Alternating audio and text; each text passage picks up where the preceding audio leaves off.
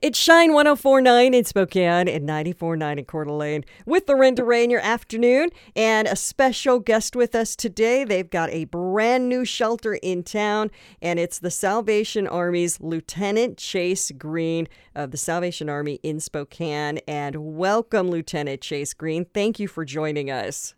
Oh yes, thank you. I'm so excited to be here um, to talk about this new shelter. I, it's going to be a really great program. Yeah, this is so exciting. I was really thrilled to hear about this. And of course, we know that there's been a, a lot of folks in need of shelters uh, with this pandemic. And, you know, they were opening up the arena and everything to, to make room for people. So um, mm-hmm. I, I don't think this was something that you guys came up with because of the pandemic. It just kind of happened to work out, right? Yeah, well, you know, whenever the Salvation Army is approached about uh, shelter and about, um, you know, uh, tackling, if you will, uh, the issue of, of homelessness, um, we jump right on board. That's what we're called to do. Mm-hmm. We want to be here for our community. This is uh, hugely important, and together as a community, it's really up to us to to unite and to um, lend a hand to people who really, really need it. And as we know in Spokane, there are plenty of people on the street right now who who desperately uh, need uh, just a little bit of help and a whole lot of love. Now, the shelter is called the Way Out Shelter. When did the shelter open? It was just recently, right? Yeah, I mean, it's only been open a few weeks now.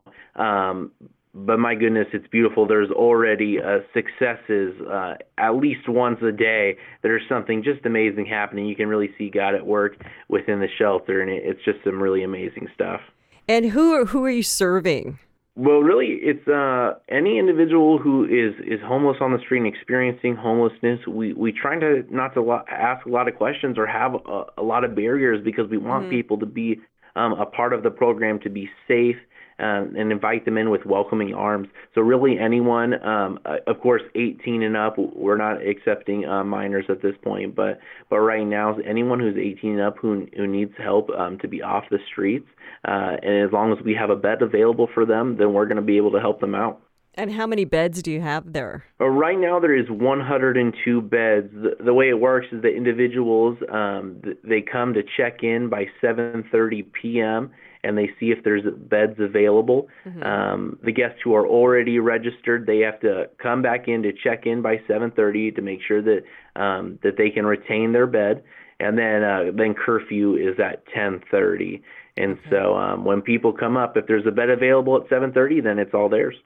So tell us a little bit about the shelter. Do the folks have to leave in the morning or do you offer a program, you know, or is it just a place to stay? Like tell us a little bit about what we can expect. Yeah, absolutely. That's a great question.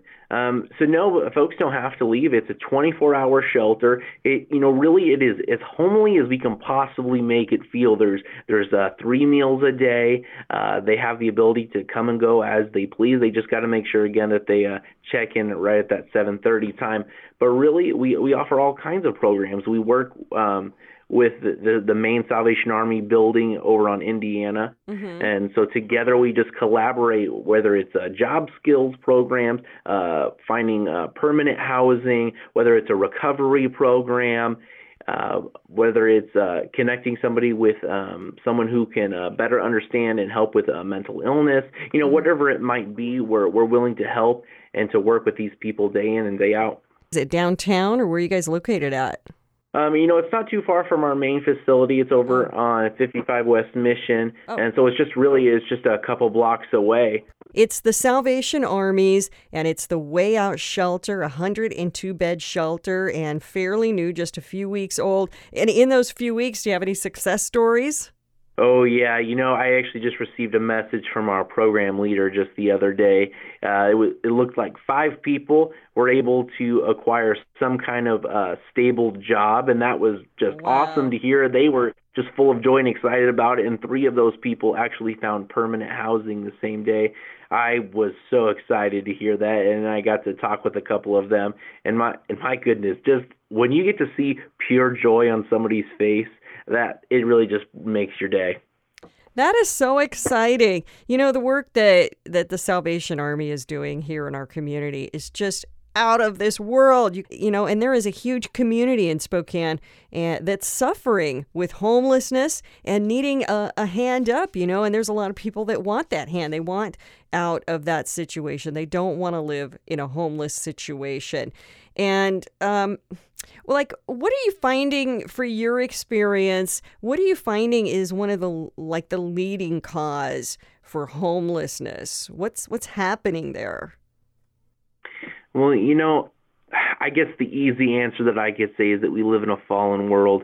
There, there's pain. There's there's there's mm. chaos around at times, and, and and each and every one of us experience struggles and hardship. And for some people, uh, that hardship uh, weighs us down a little bit more. And yeah. so we see that when when uh, when we're seeing somebody on the streets, it's really important just to remember and to um, really um, try to express some patience because we, we look at these individuals and we have to remember that there's probably something really uh, hard going on in their life, mm-hmm. regardless of you know some kind of of, of addiction or or, uh, or mental illness or whatever it may be.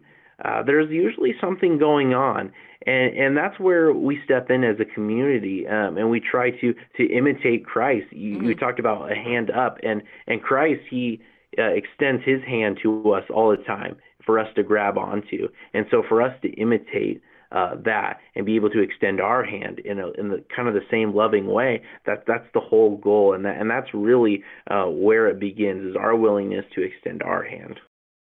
Yeah, and with the Salvation Army, you guys have a number of programs through uh, the Salvation Army Spokane.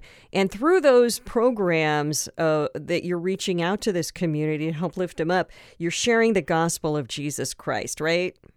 Oh, absolutely. That that's number one. That's the goal always. I actually was just able to talk to one of those uh, shelter guests. They were uh, here on Sunday at church, and and they uh-huh. were just talking about um, just how they haven't been part of a program that was just willing to uh, share with them who Jesus was. Uh-huh. And you know, and, and partially it made me a, a little sad, but at the same time, I I found it just as an honor to be able to be someone who shares the gospel with someone else. So you're right. That's that. Like I said, that's always the goal that uh, for us just to be able to share the gospel.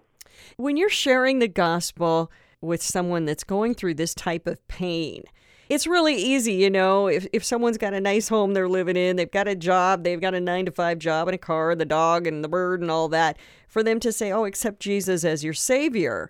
But with somebody who's been going through, like you say, you know, there's some folks that are going through some really, really tough stuff. It might involve drugs, it might involve abuse, it might involve just a number of things that have really weighed so heavy on their heart, and it has gotten them to that point of where they're at their lowest of lows. You know, what's a word maybe to educate us? What's what is a message of God that that they need to hear, that that they're willing to hear? You know, it's funny. Somebody else was just asking me about this. You know, I am, am a firm believer that our actions speak a lot louder than our words. We could share, you know, any kind of scripture with somebody, mm-hmm. and, and, you're right. When you're at that lowest of low points, uh, we're wondering: Are people really hearing us? Are they mm-hmm. are they even listening to what we're saying? And and you know, when you're in a nice house and life seems to be going great, it maybe it's a little easier to to understand and to listen but I think it starts with relationships and building uh, some kind of again just some kind of relationship where you can get to a point where you can comfortably talk with somebody else.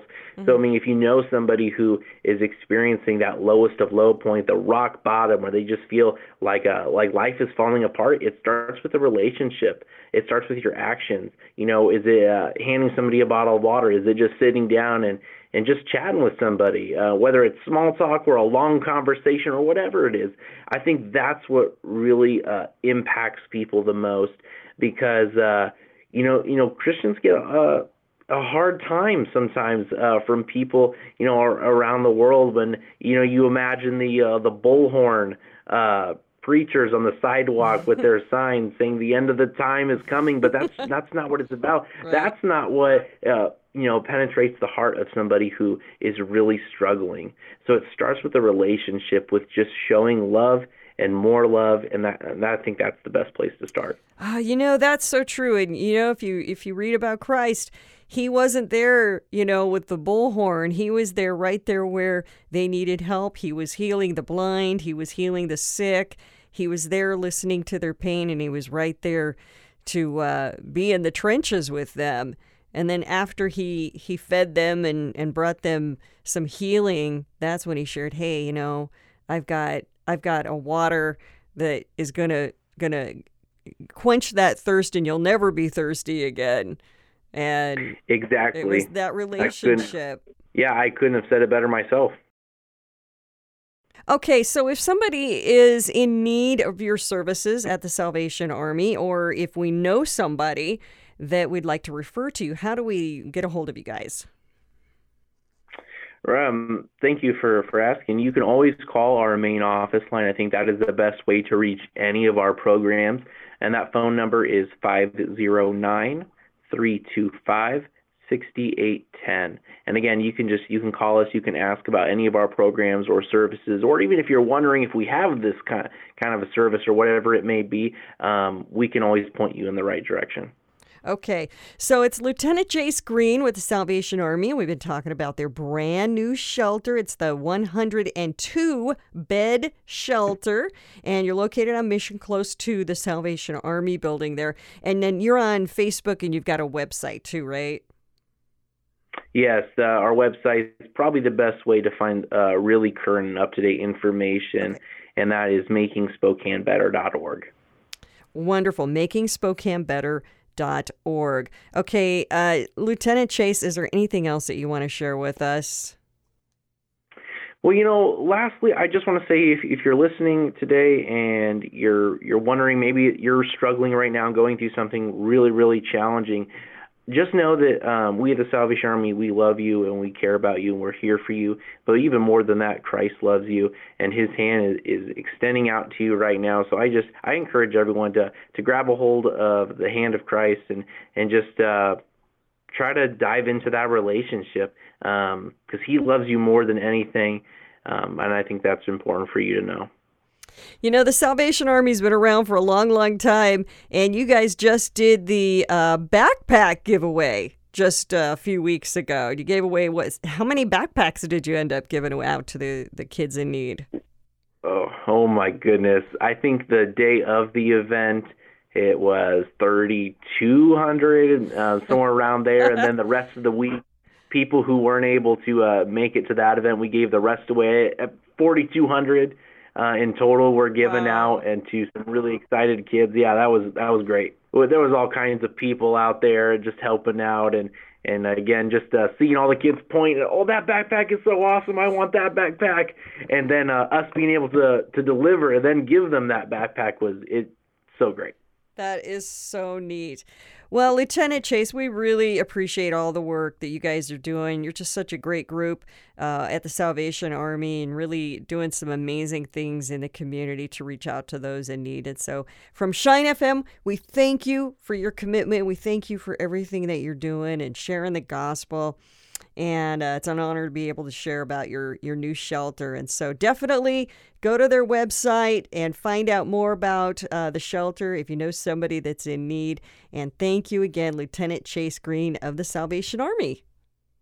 Thank you so much. It was a pleasure to be here.